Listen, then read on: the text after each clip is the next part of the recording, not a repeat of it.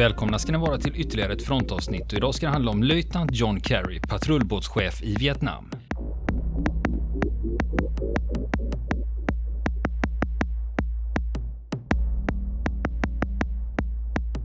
Vi snackar alltså om den John Kerry.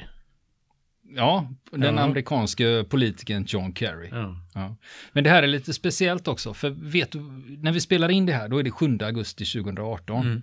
Och när man ser vad folk delar idag på sociala medier så handlar Mm. ju 7 augusti, ringer det någon klocka? ja, vad skulle det vara? Man skulle ju kunna tänka på Hiroshima och atombomberna skulle man ju kunna tänka på. Ja. var ju de, dessa dagar. Ja. Men eh, det är väl förmodligen någonting annat du funderar på. ja, för idag är det nämligen Purple Hearts Day. Och då undrar jag, eh, Mm. nu har inte jag läst Kanelbullen har en egen dag, Purple Heart har sin. Purple Heart, då ska man högtidlighålla minnet Mm. av de veteraner som har fått det här. Men eh, då är ju frågan varför man lägger det på samma dag. Men det kanske Mm. fanns, Purple Heart är ju en gammal medalj, så den, den här dagen kanske kom Mm. efter 1945. Ja, just det. Så kan det ju vara. Så kan det vara. Mm, det vet vi inte, men eh, anledningen till att vi nämner Purple Heart det är ju just eh, John Kerry faktiskt. För han har ju faktiskt eh, fått den här utmärkelsen, det är det vi ska prata om. Mm. Just det. Om vi tar det från början då, om vi pratar om John Kerry, alla, det- för de flesta så ringer ju namnet bekant va. För man, eh, I och med att han har varit presidentkandidat i USA så har man ju sett en hel del bilder på honom och tv-klipp och sånt. Så Ja, folk just det. brukar ju veta vem det är. Och, och han var ju dessutom utrikesminister under Obama-administrationens fyra sista år. Mm. Och, men det som han framförallt är känd för då, det är ju att man minns honom som Demokraternas presidentkandidat under valet 2004. och Just det var just då att han förlorade ju mot George W. Bush. Och George W. Bush återvaldes för en andra period. Så han fick sitta fyra år till. Just. Och just under den här valkampanjen, då snackades det en hel del om vad de här bägge herrarna haft för sig under Vietnamkriget. För när man tittar på när de var födda Ja. så är de ju ungefär i 20-årsåldern under Vietnamkriget. Då dyker ju frågan upp då. Vad gjorde de? Ja. Vad gjorde du under Vietnamkriget egentligen? Sånt är ju viktigt i amerikansk politik också för att visa att man är en riktig kar typ. Om man nu är man och har gjort militärtjänst. Ja, det, det anspelar ju också på det här med patriotismen, Ja, att du det. har tjänat ditt land.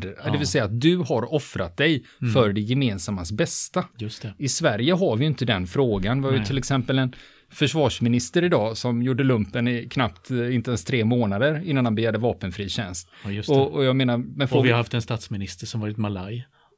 ja, Göran Persson, Ja, ja. precis. ja. Så att de, här frågorna Mm. ligger ju inte högt upp på den svenska agendan. Nej. Men i USA så är det här viktigt. Mm. För du ska ha tjänat ditt land. Och det är också det att man får inte glömma att i många fall så är det också det att man sätter sitt liv på spel. Mm. Om du deltar som soldat i en aktiv stridszon. Just det.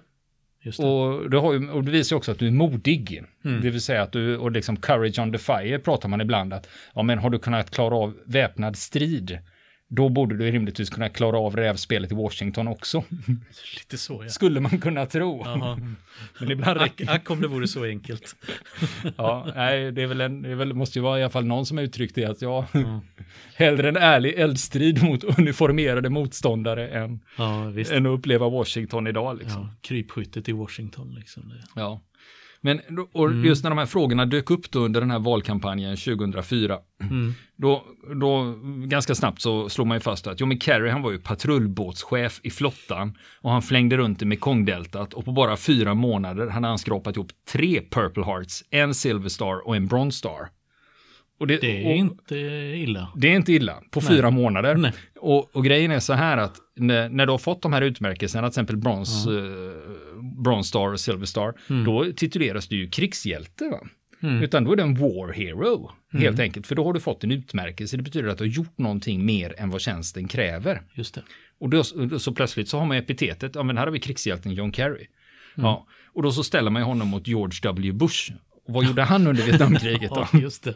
Ja. Just det. Jo, han Det var han, han var, nej, han var stridspilot i Texas Air National Guard. Och det är ungefär, ja, flygande hemvärnet kan man väl Ja. översätta det med, utan att trampa någon på tårna.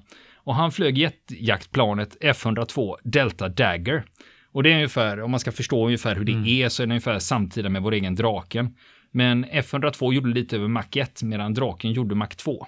Så att det, draken var ju lite vassare på den fronten. Mediokert jetplan Ja, kan man säga. men hur som helst, oavsett vad Mm. eh, George W. Bush hade för sig så var han ju aldrig i Vietnam. Nej. Just det. Ja, men, och sen tänker jag på det här när jag såg där Det att han, fanns lite rykten om kemiska ja, att han, preparat hade, också. att, han hade, att han hade hållit på med kokain och sånt. Ja, Ja, ja, det. det. det, sådana rykten florerar ju. Men eh, sen får man ju tänka också George W. Bush, om man tänker på George, w, George Bush senior. Mm. Vi gjorde ju ett avsnitt om honom, stridsflygaren, för han var ju stridsflygare under andra världskriget i Stilla havet. Mm. Och drog också hem en packe medaljer. Så, att, eh, så det är klart att han hade ju det här arvet med sin pappa då, liksom flygarhjälten. Mm. Och så, så han fick flyga. Men jag vet inte, eh, en sån här när man kollar på Vietnamfilmer, har du gjort det någon gång? Nej, jag skojar. Mm, nu förstår jag inte riktigt. Jag förstår inte Vietnam. frågan. Precis. Finns det andra?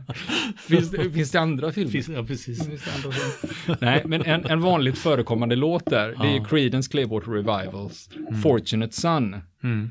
Och den texten handlar ju om att en del föds med en silversked i munnen. I ain't no governor's son. Och då menar ju John Fogerty där att det var de, de rika grabbarna som hade papper med kontakter. De, Ja. de, de kom undan. Vietnam för Ja. de kunde skicka dem på att studera i Europa eller, liksom, eller också fixa in dem via någon kompis eh, i nationalgardet. Eller som i det här Någon ofarlig tjänst ja, någonstans. som i George W. Bush då, att han hamnar i flygande hemvärnet i Texas då. Ja. Och där man inte riskeras. Och Mm. han gör ju fortfarande tjänst. Mm. Det får vi inte glömma. Nej. Men han riskerar inte att skickas till Vietnam. Nej, precis. Ja, men om vi går tillbaka till John Kerry då. Eh, Han föddes 1943 och hans pappa var jurist och diplomat. Och på hans mammas sida, då tillhörde de den rika Forbes-familjen. Så det saknades inte stålar va. Så om Nej. man nu tittar på hur de här bägge herrarna, både George W. Bush kom ifrån, de var ju välbeställda. Och, och John Kerry kom från liksom superrika Forbes-familjen. Ja, Så att, eh, det är nobility här verkligen. ja, och när Kerrys pappa jobbade som diplomat i Oslo på 50-talet, då skickades John Kerry till exklusiva internatskolor och det betalades av hans rika moster. Eh, Och sen 1962 då började han läsa statsvetenskap på Yale. Och han är intresserad av politik och deltar i många debatter. Och han dejtar Jackie Kennedys lilla syster. Ja, Och du det, vet- det säger lite grann om vilka kretsar man rör sig Ja, i. precis. här- Och det är ju ja. så här, och vi har, vi har sagt det flera gånger och vi kommer Mm. ofta tillbaks till Kennedy där när vi pratar om amerikansk politik och Ja. amerikansk historia. För finns det några som är kungligheter i USA så är det Kennedy-klanen. Ja. Och lyckas du liksom ha med dem att göra eller gifta in dig, för Mm. den här glamouren, det skvätter över. Va? Ja, just det. Och, eh, och det var faktiskt så att eh, Kerry, han var faktiskt inbjuden att segla med John F Kennedy och hans familj vid ett tillfälle. Och det var under tiden som JFK var sittande president. Oj då. Det, Det, det är tungt. Vad ska du göra i helgen då? Jo, fan, även presidenten, eh, vi skulle ut med hans eh, jakt där då. Mm. Ja. Och sen kom vi till en rolig Just grej då. Ja, det är roliga grejer hela tiden, Ja. men det här är en rolig grej. Va? Ja. Eh, Det var att han gick ju på Yale. Mm. Där har man ett hemligt sällskap som heter Skull and Bones. Eh, Och där var John Kerry medlem. Och just den här Skull and Bones, det är en sån här superexklusiv klubb då, för det väljs ut 15 medlemmar varje år bland de nya studenterna på Yale. Och det som är extra kul är att en annan av de, de gamla medlemmarna i Skull and Bones, som också varit medlem där, det är George W. Bush. Han har också gått på Yale. Ja, just. Ja. Så, i, så i presidentvalet 2004 så var bägge Mm. presidentkandidater medlemmar i Skull and Bones. Och Kerry fick faktiskt frågan under presidentkampanjen vad det innebar att både han och Bush Jr var medlemmar. Men han svarade, Mm. nej inte mycket, för det är hemligt. ja, och just att George W. Bush var, var medlem i, i Skull Bones, det är kanske inte så konstigt för hans Mm. pappa Bush Senior, han var också medlem Just. i Skull Bones då. Ja. Och, och sen har det ju snurrat runt konspirationsteorier om just Skull and Mm. Och att de är medlemmar av Illuminati och strävar efter världsherravälde och att de kontrollerar CIA med mera. Så du vet, du kan ju tänka Mm. Ja. dig kortslutningen hos konspirationsteoretikerna. Du har två presidentkandidater och bägge är medlemmar i Skull and Bones. Ja. För det är ju på livstid. Det. det. är inte sådär att jo, men det var en studentförening och sen, var inte, sen, sen Ja. avslutade jag det när jag tog examen, utan du är ju livstidsmedlem. Va? Och det, det. det var ju det som John Ja. Kerry anspelar på också, att det är ju hemligt, vi får inte prata om det. Nej. Och det är ju klart att man tänker då, herregud, nu är de på väg mot världsherravälde. Precis. Ja. Far, farmarlaget i Bilderberggruppen. ja, ju- ja, jo, men det är ju, ja, ja, just det. Vi kan sitta och droppa konspirationsteorier hela, Ja, ja. hela kvällen här. Mm. Men hur som helst, Kerry, han tog examen från Yale då 1966. Mm. Och i februari 66 så skriver han in sig i flottans reserv. Och i augusti 66 så rycker han in för en förberedande officersutbildning. Mm. Och det är ju mitt under Vietnamkriget. Och nu, ja, nu är det ju igång va? Mm. För det, det trappades ju upp lite tidigare där, men 66 kan man säga att då, då rullar det va? Jajamän. Och då förstår man att om, Lyn- Lyndon B har ju börjat skicka större och större kontingenter till. Och det, det är ju just Vietnam. det att om du, och, och då är det liksom ingen hemlighet att, eller du behöver inte, du är, ja, hur ska jag formulera det här? Det är ju att du- fattar ju att om du går med i någon Mm. försvarsorganisation vid den här tidpunkten, eller går med i de väpnade styrkorna, då riskerar du att skickas till Kan Vietnam. det snabbt bli blodigt allvar? Ja. Precis. Ja. Och efter några utbildningar så får han då sin första befattning och det är på robotfregatten USS Grimley.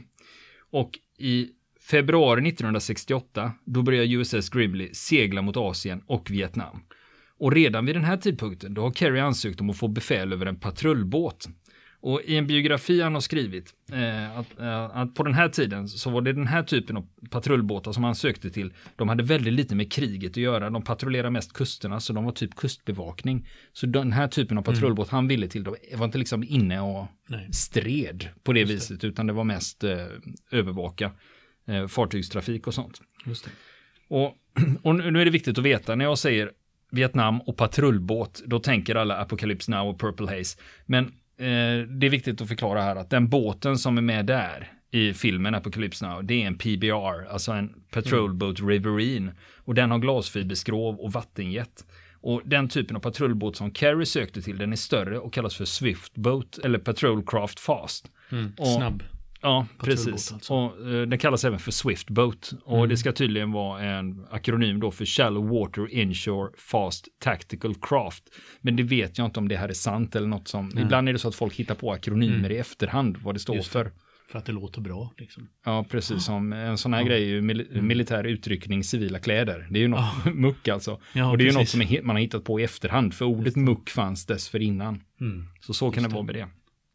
Men om vi då ska jämföra de här två typerna av patrullbåtar, som PBR då som vi ser i Apocalypse Now, den väger 9 ton och är 10 meter. En Swiftboat den väger 21 ton och är 15 meter. Mm. Så den är, det, det är ju större va.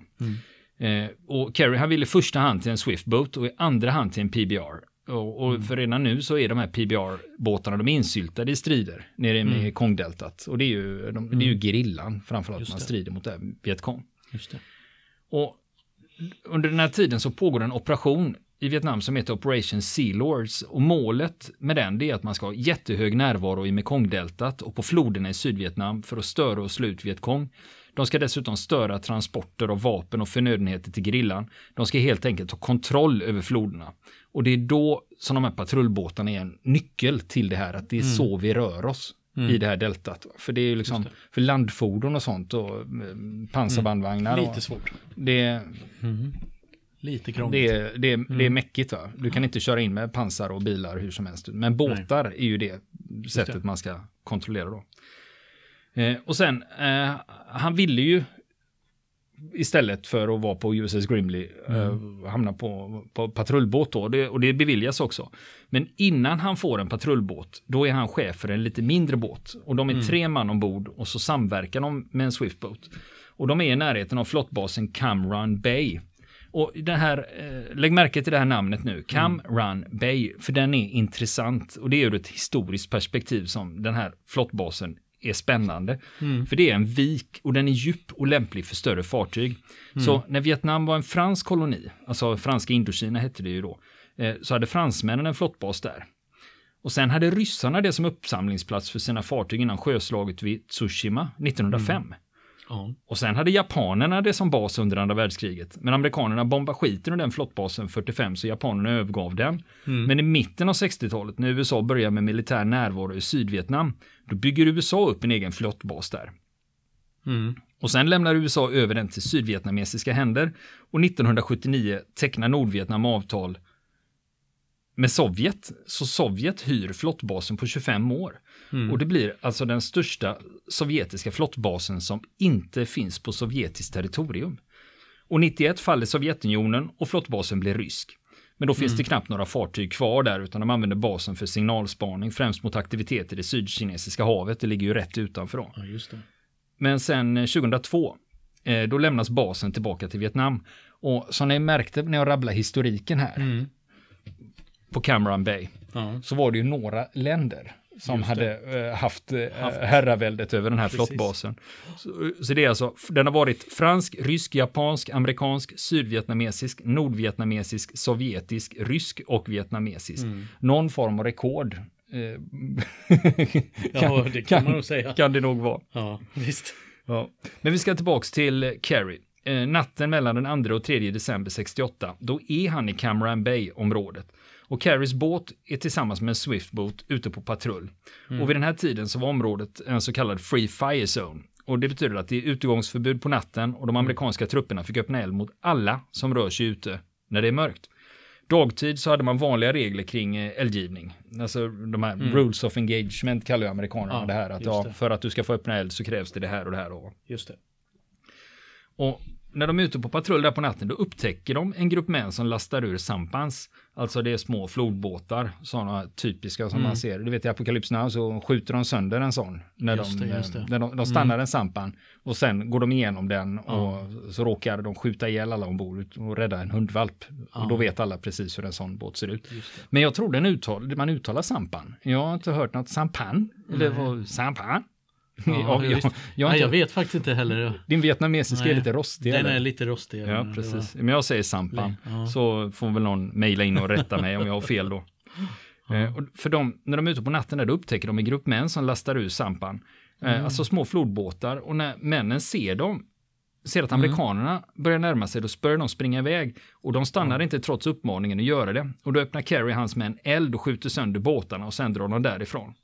Och under det här eldöppnandet har Carrie fått ett splitter i vänsterarmen ovanför armbågen. Och när de kommer tillbaka till sin bas då går Carrie till sjukvårdarna och de plockar ut splittret och han får antibiotika och ett bandage. Och dagen därpå så inställer han sig för tjänstgöring som vanligt på morgonen. Och det är för den här skadan han får sin första Purple Heart. För han har ju fått ett splitter i armen som kräver vård. Mm. Och självklart så har det då funnits kritiker som inte tycker att han ska ha den här utmärkelsen. Det finns en grupp som har gått samman för att granska Carries utmärkelser för att ifrågasätta om han över, överhuvudtaget har gjort sig förtjänt av dem. Ska, vi, ska vi kanske gissa att de inte delar hans politiska uppfattning? Ja, och det här, skedde, det här skedde ju då Ja. under, eh, under presidentvalet Ja. då, för då var det viktigt att försöka sänka Carries trovärdighet. Och plötsligt så dyker det då upp, och bland annat i den här gruppen så ingår det Vietnamveteraner och några av dem tycker att han inte ska ha en Purple Heart för det här, för det är en så pass liten skada. Men om man kollar på statuterna, alltså reglerna för Purple Heart, då står det ingenting om graden av skada, utan det är helt andra rekvisit på den. Du ska ha tillfogats en skada av fienden och den ska ha krävt behandling av sjukvårdspersonal och vara dokumenterad. Och till och med självförvållade skador. Om det sker i stridens hetta och om det inte föreligger grov vårdslöshet faller inom ramen för godkännande. Och även skador från Friendly Fire ger Purple Heart om avsikten från de som avlossade skotten var att skada fienden eller deras utrustning. Och i det här fallet, så oavsett var det här splittret kommer ifrån, så var det under en eldgivning när de skulle skada fienden eller fiendens utrustning. Mm. Så var splittret kommer ifrån är ointressant, för det var under en eldstrid Just det. på det viset. Just det. Så då uppfyller ju Carrie kriterierna för Purple Heart. Och, eh, och dessutom flottan i samband med valet så gick de igenom det här på uppmaning från den här gruppen Ja, det. av eh, arga Vietnamveteraner som säger han ska inte ha en. Och då, då flottan går igenom där igen och säger jo men vi har läst all dokumentation som finns och vi kommer inte att ändra ståndpunkt. Vi har gett honom en Purple Heart för den här skadan och det står vi för. Mm. Men, men sen är det bra att veta också, just när det gäller Purple Heart, det är ändå Purple Heart-dagen idag. Mm. Det gör det inget om vi pratar lite extra om Nej, den det, precis.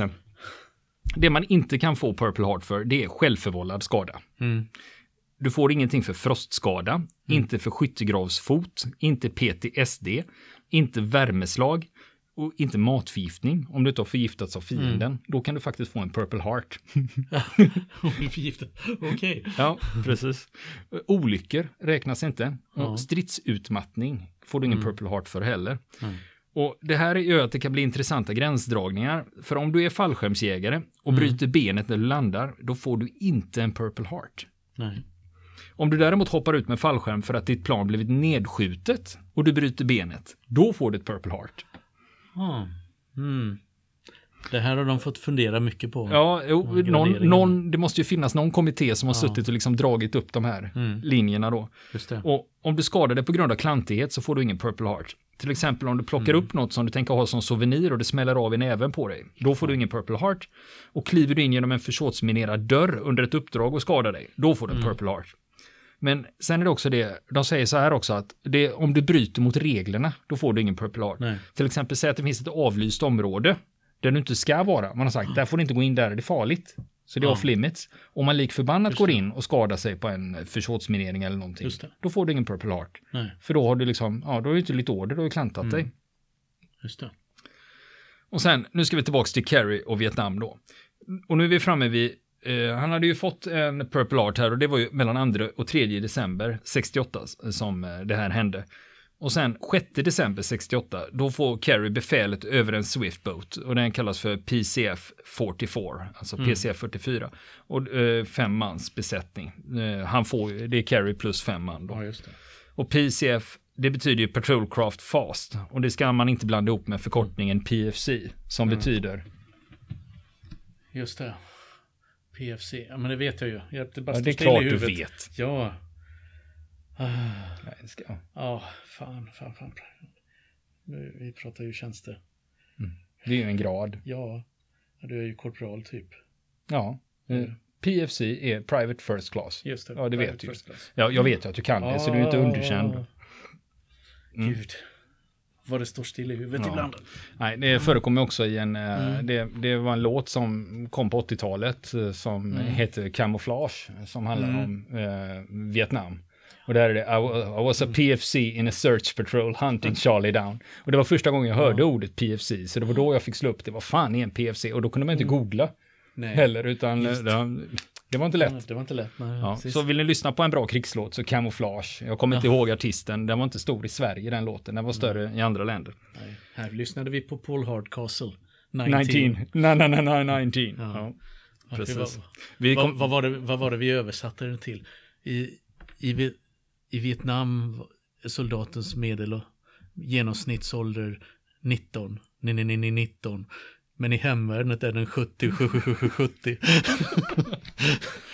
ja, det var på den tiden. Det var på ja. den tiden. Ja, Ja, det ser Ja. lite annorlunda ut nu. Ja. ja precis. Eh, och då, nu har vi Mm. rätt ut det där med förkortningen PFC Mm. i alla fall. Och Private First Class, det är något du brukar få efter eh, avslutad grundutbildning. Det. Först är det ju Private och sen eh, en del har det också att de, du gjorde, efter ett års tjänstgöring, då, Mm. då blir du Private First Class då. Just det.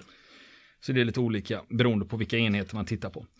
Och sen, vi var ju framme, i, vi pratade december 68, det blir 30 januari 1969. Och nu är det ju, nu är det ju Vietnamkrig på riktigt om vi säger så. Mm. Just Det är det. fullt ställ är det i fullt ställ. Sydostasien där. 69 ja. Efter, Ja. efter Kesan och... Ja, då har det hänt, det har hunnit hända en hel del grejer. Mm. Då får Kerry befälet över en annan båt, den heter PCF 94. Och då är det Kerry som är befälhavare och, och det är också femmans besättning. Mm. Och den 20 februari 69, då ska en grupp patrullbåtar upp för Bordé-floden. Och för att komma dit från havet så får du först åka längs med den större floden Kualon och från den kan du ta den raka Bordé-floden. Och jag har kollat upp den på Google Maps och den är alltså rak som en kanal mellan åkrarna där. Och det är ju risfält som de, som de har där. Och när de kör på de här kanalerna då har de eskort och helikoptrar. Mm. Men när de är på väg upp för floden då beskjuts helikoptrarna. Och helikoptrarna åker tillbaka till basen för att tanka. Och det innebär att båtarna är utan flygunderstöd under några timmar. Och Kerry antecknar själv vid tillfället att de antingen kunde vänta tills helikoptrarna kom tillbaka, när det nu kunde vara, för det visste de inte. Mm. Men under den här tiden då skulle Vietkong hinna sätta upp ett bakhåll när båtarna skulle ner för floden igen. Ja, just det. Ja, och alternativet var att vända direkt och försöka ta sig ur floden så fort som möjligt utan flygunderstöd för att slippa att Vietkong sätter upp ett bakhåll. Och de väljer att vända och försöker ta sig ur direkt. Men eh, de var ju uppe på den här raka floden, men sen när de kommer ner till Kualonfloden, då utsätts de för ett bakhåll och Carries båt träffas av ett raketgevär. Och Carey själv, han träffas av splitter i vänster lår. Men båtarna lyckas ta sig vidare ut till havet utan andra incidenter. Och när de kommer tillbaka till basen, då tar sig Carey till sjukstugan och läkarna där bestämmer sig för att låta splittret sitta kvar. Men de plockar bort skadad vävnad och så syr de ihop såret. Och anledningen till det beslutet, det var för att komma åt splittret hade läkarna varit tvungna att vidga såret och öppna upp Mm. det mer. Så istället så, för att öppna upp det mer och riskera blödningar och andra skador, Mm. så säger bara, nej vi låter det sitta så syr vi bara ihop det. Mm. Och dagen efter så inställer sig Carrie för tjänstgöring på morgonen precis som vanligt. Och Carrie får sin andra Purple Heart för det här splittret. Och det här splittret han fick i låret där 1969, det har han fortfarande kvar. Mm. Det har aldrig plockats bort. Det blir problem varje gång han ska Gå igenom s- en metalldetektor. säkerhetskontroll, ja. Ja. Men å andra sidan kan ju också se det som ett bevis på att, ja men titta, jag, jag förtjänar kanske den här Purple Hearten Ja, i alla fall. Jag har ju två splitter i låret för att Ja. bevisa det. Det sitter kvar, ja. Precis. Mm. Och det här var ju i februari 1969. Sen åtta dagar efter den här skadan, då är vi framme på 28 februari, då inträffar nästa händelse som kommer att få betydelse. För då har Kerry befälet över tre Swift-båtar, det är PCF 94, 23 och 43. Och de har med sig tre medlemmar från UDT 13, alltså UDT, och det är ju Underwater Demolition Team. Mm. Och de har du hört talas om. Mm. För det var ju den typen av förband som låg till som förebild eller till grund för bildandet av Navy Seals. Det. För det var ju, de var ju, när de började med Seals, då tog de ju de här Underwater Demolition Teams och gjorde om dem till Seals. Just det. Så de har ju sin bakgrund i, i, eh, i, I den, de typen av, eh, i den typen av dykeri då. Och eh, det här UDT-13 som var med då, deras uppdrag var att förstöra bunkrar och andra anläggningar. Och det är inte bara de här UDT-soldaterna som de har med sig, de har, också, de har också med sig 30 sydvietnamesiska soldater ombord i varje båt. Så det är totalt 90 sydvietnamesiska soldater. Mm. Och de är på Bai Hap-floden och de är på väg till Dong Kung-floden. Ja, det kanske inte säger så mycket, men om man googlar lite så. Ja, De finns, ju, ja, de finns ju på Google Maps, eh, de här floderna, så det går ju faktiskt att titta. Om man vill hänga med Just på det. kartan. Ja, och när de är på Bai Hap-floden, då råkar Mm. de plötsligt ut för finkalibrig eld från flodbanken. Och Carey han ger order om att samtliga båtar ska köra mot stranden där elden kommer ifrån. Och han styr upp eldgivningen från sin båt mot fienden och samordnar en landstigning av de sydvietnamesiska soldaterna och de kliver i land och börjar säkra området. Swift-båt nummer 43 stannar kvar för att ge eldunderstöd åt de landstigna trupperna. Och Carys båt, det är nummer 94. Och den, en annan båt som heter 23 fortsätter upp för floden för att undersöka ytterligare eldgivning som kommer en bit uppifrån. Och när de närmar sig platsen utsätts de från beskjutning från ett raketgevär. Och det var ett raketgevär av typen B40. De hette så i Vietnam. Mm. Och det är alltså sovjetiska RPG-2. Och de är föregångaren till den kända RPG-7 som vi har som pratat om tidigare. nästan alltid ser i filmerna. Just det. Och det som händer är att en granat exploderar och pajar rutorna på Carries båt. Och Carrie beordrar bägge båtarna att gå rakt mot elden. Och när de når fram till stranden, då hoppar en vietkong med en B40 fram ur en bunker bara tre meter framför båten. Och han försöker springa iväg, men en av kulspruteskyttarna på Carries båt lyckas sätta honom i benet innan M16 får eldavbrott. Och Carey rusar i land med soldaten Medeiros och sätter efter Vietkong-soldaten. Och Vietkong-soldaten, han hinner runda en hydda, men där kommer Carey ikapp honom och skjuter ihjäl honom. Och när han skjuter ihjäl honom, då har eh, Vietkong-soldaten i händerna en laddad B40 färdig för avfyrning då. Mm. Sen styr Carey upp en genomsökning och säkring av området med båtarna som eldunderstöd. De utsätts för prickskytteeld och Swiftbåt 43 börjar med granatkastarbeskjutning av området. Och efter att området är säkrat, då kliver de ombord på båtarna och då blir de utsatta för eld från andra sidan floden. Och Carey koordinerar eldgivningen för båtarna och de lyckas få eldövertaget och fiendens eldgivning avtar. Och sen gör de sig av för att landsätta de sydvietnamesiska soldaterna och eh, UDT-soldaterna också. Så de fortsätter med sitt uppdrag efter det här då. Ja, just det. Men sen när de är på väg ut från Bai då utsätts de återigen för eld. Men den här gången landstiger de inte, utan de kör förbi flera gånger, fram och tillbaka, fram och tillbaka, och skjuter. Så Drive-by mycket- alltså? Ja, drive-by med, Ja. med, med patrullbåt. Och, de, de, och de skjuter, de håller på med det här. Och till slut så upphör fiendeelden och då kan de bege sig hemåt mot basen. Och under den här operationen så stupar 10 Vietkong, en såras. Och det är inga egna förluster. Det är ju Och ganska dess- förvånande. Ja, men man får tur. Ja. Ja, eller också var de duktiga. Mm. Och dessutom har operationen lett till att flera båtar, bunkrar och anläggningar förstörts och fiendens utrustning eller för- förnödenheter har beslagtagits eller förstörts. Och för sina insatser den här dagen, då får Carrie en Silver Star. Och det är ju för mod, hängivenhet och professionalism. Och resten av besättningarna får också medaljer i olika valörer. Men den här dagen så delas det bara ut en Silver Star och det är till Carrie. Mm. För att, och det var just för att han rusade Just efter den här. Han hoppade i land och han var ändå, han var ju kapten på båten. Han Just kanske inte nödvändigtvis behöver rycka till sig, slita till sig en M16 och springa efter. Sen nästa händelse det är 13 mars. Då är det fem båtar som är ute på Baihap-floden. Och när de är på väg ut ur floden Mm. då exploderar en mina under en av båtarna. PCF-3 heter den. Den här minan när den smäller, båten lyfts upp ur vattnet och smällen. Och den väger alltså 21 ton. Mm. Och ungefär samtidigt på Carries båt, då sitter det en James Rasman på däcket. Han tillhör Gröna Baskrarna. Mm. Och då smäller det en mina nära Carries båt och Rasman han åker över bord. Och så öppnar Vietkong eld från bägge sidor av floden med kulsprutor. Och Rasman han dyker ner under vattnet för att slippa bli överkörd av båtarna. Och han håller andan så länge han kan och sen när han kommer upp till ytan så märker han att båtarna har stuckit. Och han blir beskjuten från bägge sidor av floden. Och han tänker att nu är det kört. Mm. Och han tar ett djupt andetag och börjar simma under vattnet och då simmar han mot den norra sidan av floden. Och så tänker han så här att antagligen så blir jag skjuten i vattnet och då är det liksom, ja, det är inte så mycket att göra. Eller också kommer jag upp på flodbanken, då kommer jag att bli tillfångatagen och avrättad. Så han tänker, det finns två scenarier här. Ja, Att antingen blir jag skjuten nu eller skjuten sen. Men då ser Rasman att Carries båt har vänt och är på väg för att plocka upp honom. Och Rasman klättrar upp via ett lastnät i fören, men han lyckas inte ta sig upp på däcket utan blir hängande där. Mm. Och Carrie springer dit och hjälper honom upp på däck. Och enligt Rasman själv så sker detta under tiden de är under beskjutning. Och det är också Rasman som inledningsvis föreslår att Carrie ska få en Silver Star för det här. För att han drar upp honom på däck under eldgivning.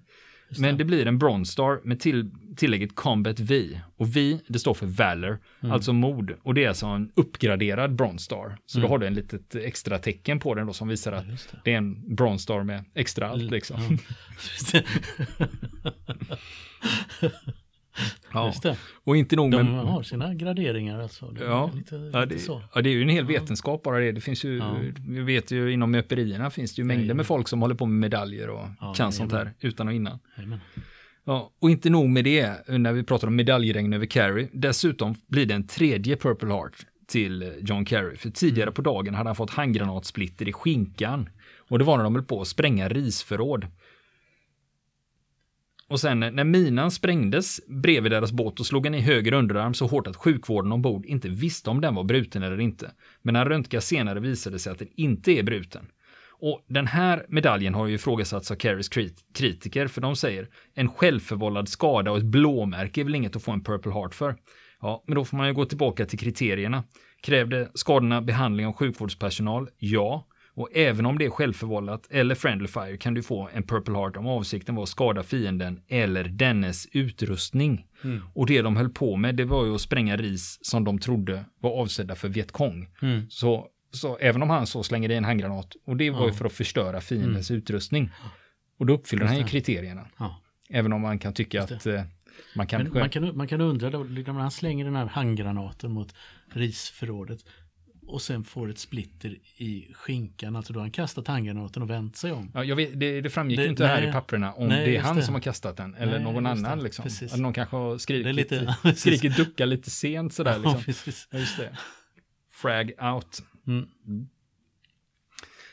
Nu är, det ju så, nu är det ju så här, det är bra Mm. att veta att om du får tre stycken Purple Hearts, då kan du välja att bli förflyttad till en mindre farlig tjänst, men du kan också välja att stanna kvar. Så fyra dagar efter den tredje skadan, och det är det 17 mars 69, då begär Carey att bli förflyttad och hans eh, ansökan godkänns då. Mm. Och det är ju lite så här, de tycker, eh, det är ju, det är ju så här att eh, de anser väl att, ja men har du, har du skadat dig tre gånger, då borde det liksom, Just det. nu får det, det räcker när du har haft tur, tillräcklig tur här va, Ja, så vi inte kör slut på turen. Men han fortsätter med sin ordinarie tjänst eh, fram till den sista patrullen den 25 mars. Och dagen efter så kommer han till flottbasen Cameron Bay och han är, där, han är där några dagar innan han lämnar Vietnam i början av april. Mm. Och 11 april då börjar han som assistent till en kontraadmiral på Atlantic Military Sea Transportation Service. Det låter väldigt mycket myndighet ska jag säga. Vill gör det. Ja. Precis. Det ligger i Brooklyn i New York. Mm. Det är ju ganska långt från Mekongdeltat om Det vi säger så. Och sen 1 januari 1970, då blev han befordrad till löjtnant. Tidigare hade han varit eh, lieutenant junior grade. De har ju olika grader där. Och 3 januari så begär han avsked från aktiv tjänst och 1 mars så verkställs avskedet och han tillhör nu flottans reserv. Och reserven var han kvar ända fram till 78. Då blir det en så kallad honorable discharge från reserven. Och det betyder att han var i aktiv tjänst från augusti 66 till mars 1970. Och det är alltså över tre och ett halvt år som Mm. han har varit i militär tjänst under Vietnamkriget. Just det. Och då fyra månader på plats i Mm. Mekongdeltat med patrullbåtar. Och anledningen till att han begär avsked vid, här, vid den här tidpunkten det är att han ska satsa på att hamna i kongressen. Mm. Nu är det politik då. Just det. Och han engagerar sig, eh, när han har kommit hem från kriget så engagerar han sig i organisationen Vietnam War Veterans Against the War. Och de är 20 000 stycken och genomför flera uppmärksammade protester. Bland annat så kastar de sina medaljer över staketet vid Kapitolium i Washington. Och de tv-klippen därifrån har ni säkert sett. Annars har vi Ken Burns fantastiska dokumentär som eh, heter The Vietnam War, som är flera Mm. ganska mastiga delar. Eh, Jag vet den har legat på Netflix och jag vet att SVT, Mm, SVT Play har den också legat på. Jag vet inte om den Ja. ligger kvar där. Men den är sevärd för även om man tycker, men sevärd. finns det något mer jag kan lära mig om Vietnamkriget? Ja, det finns det. Absolut. För den här tar upp så många olika aspekter. Jag, tror, Mm. jag vet att jag har tipsat om den förut. Mm. Jag tror att den, de där sju timmarna eller vad det är, är också den korta versionen av Mm. dokumentären. Den är Ja. betydligt längre egentligen. Ja. Och sen har vi också Danmarks Radio och NRK också kört den. Om vi, har några, vi har ju några Mm. lyssnare som inte befinner sig innanför Sveriges gränser. Ja, och sen finns det ju en bok på svenska också som är ganska bra. Mm. Eller som är bra, skulle jag säga. Vilken då? Eh, Marco Smedberg som är militärhistorisk författare har skrivit en bok om Vietnamkriget också. Väldigt bra introduktion för den tar upp hela kriget från franska tiden och den amerikanska tiden. Och både det militära och det politiska. Kan rekommenderas för den som vill skaffa sig bättre koll på kriget som helhet. Och det blir ju nästan alltid så när man ska prata om Vietnamkriget Mm. under det här historiska skeendet så hamnar du alltid i fransmännen. Ja. det, är liksom, det, det Ja, är ofta det, är, all- det är alltid fransmännens fel. Ja, precis. Så att, eh, Någonstans. ja, men vi kommer att återkomma med fler tips på både filmer Ja. och böcker och grejer Mm. man kan eh, ta del av just när det gäller Vietnamkriget. Och nu är det så med Kerry då. Han eh, kommer ju tillbaka, när han är tillbaka där, han ställer inte upp i valet 1970. Men 1972 gör han ett försök, men förlorar mot sin republikanska motståndare. Och det är till kongressen han håller på att försöka komma in nu. Men när han misslyckas där 72, då överger han för tillfället sina politiska ambitioner och börjar läsa juridik i Boston 73. Han tar examen 76 och börjar jobba för åklagarämbetet och det är därefter han påbörjar sin politiska karriär liksom med mer allvar. Va? För nu är han Mm. Just jurist och har jobbat för åklagarämbetet. Och, Just så nu börjar han samla på, Gedigen, liksom. nu börjar han samla på sig meriter. De upp, upp, Mm. tyckte väl han var lite för grön där 72 kanske.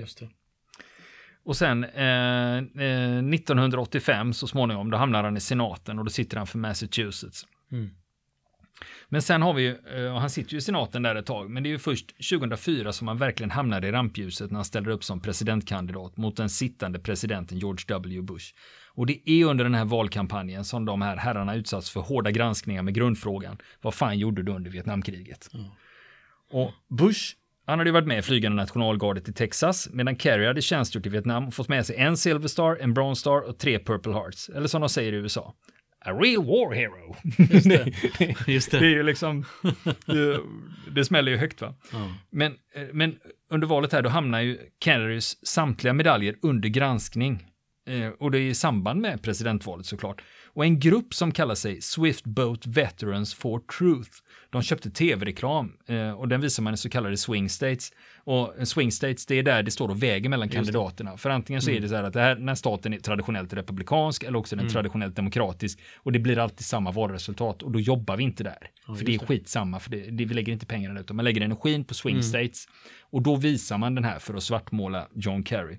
Och i den första reklamfilmen, den finns på YouTube. Vill man se den så är det bara att söka Mm. på Swift Boat Veterans. Mm. Och den här, just den här reklamfilmen heter Any Questions. Och där är det en radda veteraner som säger att de tjänstgjorde i Vietnam med Kerry och att han ljuger och att han inte är att lita på. Och den här typen av smutskastningskampanj fick efter det här ett eget namn. Swift Boating. Och det handlar alltså om att ifrågasätta Kerrys karaktär, hans mod, ledarskap och patriotism. Så man skulle verkligen såga honom längs med fotknölarna. Och de använde även hans riktigt smutsigt. Ja, och det var ju efter kriget så gick han ju med i den här organisationen mot Vietnamkriget. Och det använde de ju också då, att hans antikrigsengagemang som argument för att han var en landsförrädare och inte gick att lita på. Men då rycker Carries gamla besättningar ut och tar honom i försvar. Och inte bara de, utan även andra som Carrie har tjänstgjort med. Och när man väl börjar granska den här gruppen då, Swiftboat mm. Veterans for Truth, ja det var ju eh, som säger att de har tjänstgjort med Carrie. Ja, de kan ha befunnit sig i Vietnam under någorlunda samma år, kan, kan det vara. Så det är inte ja. nödvändigtvis så att uh, Carrie var min absolut närmsta chef, utan Nej, tvärtom, utan hans närmsta män rycker ut till hans försvar. Ja. Eh, och, och, och, då finns det ju den här Rasman som Carrie fiskar upp i floden. Han skriver ett inlägg i Wall Street Journal där han redogör för vad som hände på floden den dagen. Och han skriver också att jag har varit republikan i hela mitt liv, men John Kerry litar jag på till 100%. Han räddade mitt liv och jag rekommenderade att han skulle få en Silver Star för att han räddade mig. Mm. Och det är en konservativ, den här konservativa grupperingen. Och det är de som ber mm. flottan att utreda om Kerry faktiskt förtjänar de medaljerna mm. han har fått. Och flottan utreder och kommer tillbaka med svaret att nu har vi gått igenom dokumentationen, hur det här har gått till och vi har inget att anmärka på. Och vi kommer inte att göra mer, utan nu är det det här som gäller. Mm. Sen kan ni fortsätta tycka, mm. men detta, mm. det här, de här besluten som vi tog då, de står vi fast vid. Och sen har vi det här spännande valet 2004. Det är ju så tajt va? Mm. Bush vinner med 50,7 procent av rösterna. Mm. Och ja, han vann även elektorsrösterna som vi svenskar har så svårt att fatta vad de ska vara bra för. för vi har ju, vi har ju inte det systemet vi, alls. Nej, utan, och det är just det, vi, ja. så fort det är ett amerikanskt presidentval så undrar man liksom att ja, ja, men det var ju ja. eh, the general vote och sen har vi ju då elektorsrösterna som vi svenskar ja. inte kan förstå riktigt. Och och efter den här förlusten, det var ju ändå så nära. Va? Mm. Då spekulerar man, undrar om inte Kerry ska göra ett nytt försök 2008. Det var ju så nära. Mm. Och han är ju så erfaren, har varit med så länge. Men långt innan det är dags för valet så seglar det upp en annan intressant kandidat för just Demokraterna. Ja, just det. Och det är en jurist från Chicago. Nu är han mm. förvisso född på Hawaii. Men man förutspår att han har stora chanser att ta hem det om, mm. om Demokratiska partiet verkligen mm. satsar allting de har på honom. Och den här juristen hette ju Barack Obama. Och det är också han som tar in Kerry som utrikesminister 2013 och han är kvar tills Trump tillträdde 2017. Just det, just det. Och eh, ja, så han, han fick ju en, eh, en av de högsta posterna till slut. Fick han ju, även om han inte ja. blev president. Ja, han efterträdde ju Hillary Clinton mm. på den posten. Just det. Och, eh, men det som händer just nu är att det ryktas om att Kerry filar på sin självbiografi och att den ska komma ut någon gång under 2018. Mm. Och då, då får man ju hoppas som Vietnam-intresserad att det kanske blir mera detaljer kring mm. hans... Eh, men å andra sidan, mm. det är ju sånt som vi är intresserade av, så det är självklart att vi hoppas det. Medan det finns andra som säger att åh, senaten 1985, vilket spännande år. Det vill ja, jag läsa precis. om. Ja. så att, Boring. vi vill ju ha pang, pang. Ja, vill ni komma i kontakt med oss så kan ni göra det via vår Facebook-sida som heter Fronten. Det är inga problem för er att leta er fram där. Eller också så mejlar ni på vår mejladress och det är frontenpodcastgmail.com.